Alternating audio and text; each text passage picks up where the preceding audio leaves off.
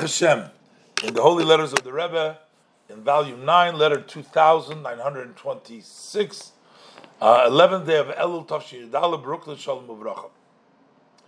Now, here, the Rebbe is a little bit uh, uh, strong with him. Uh, the Rebbe tells him, you write in your letter, you start off your letter, how you come from a Chabad roots, you know, you come from a Chabad, and you would like to uh, be in touch, you know, you write to communicate with with the Rebbe, uh, and you want to have a, a part in that. So the Rebbe says, I would expect after such a kind of an introduction, so logically, you should have continued. In your view, in what means, how are you going to participate in the Chabad community?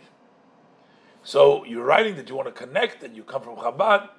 So instead of writing that you want to be a part, how you want to take part, how you want to become part of the Chabad community. So what do you do writing a letter? Two items you have questions on Chabad, you know, on the conduct of Chabad.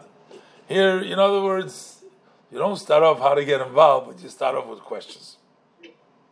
So the Rebbe says, look, there's a very known statement saying of the Zohar, the Holy Zohar, in volume 3 on page 124, side B.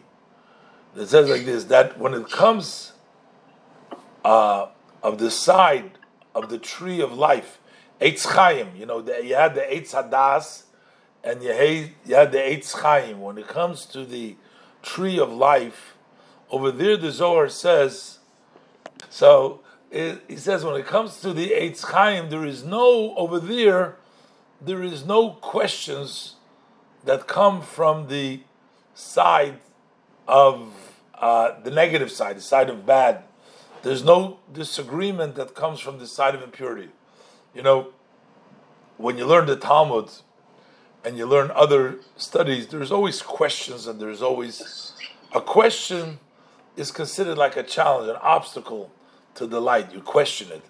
A disagreement is considered why you people disagreeing that considered from the side of Tuma. And basically in the Zohar or in the Kabbalah, over there, there's just straight, straight, straight statements. There's no give and take. There's no disagreement. There's no concealment.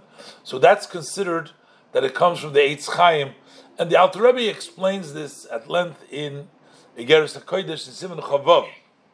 So basically, the Rebbe says when you're talking about Chabad, you're talking about the inner part of Torah. You shouldn't start with challenging, with questions with. Uh, so the Rebbe says, look, if you really, if you're serious and you really want to succeed in the study of Torah in general, and especially in the Hasidus specifically, so there is no other way. Don't start with questions. You have to start naseh first, naseh before nishma. First, you got to do and then you will understand. That's the way the Torah was given in general. And that's the way the Torah is given every day. As we say in the bracha, nosein haTorah. When we make the bracha for the Torah, we don't say who has given us the Torah, but we say who gives us the Torah, which is a language of present. God gives us the Torah every day. Loshen Hoive. And there needs to be that approach to learning Torah instead of starting up and throwing out questions and things that you don't understand and challenging, but you got to start to study and then you're successful. The Rebbe references a piece in the Talmud over there. There was this guy was challenging one of the rabbis in the Talmud, the Gemara Shabbos. He says, "You are a nation of haste." He says. He says, "Why? Because the kadmisu now you said your mouth before your ears. In other words, you said we'll do, before you heard what it's to do about. So he says, What kind of a nation are you? That's the non Jew challenging the rabbi.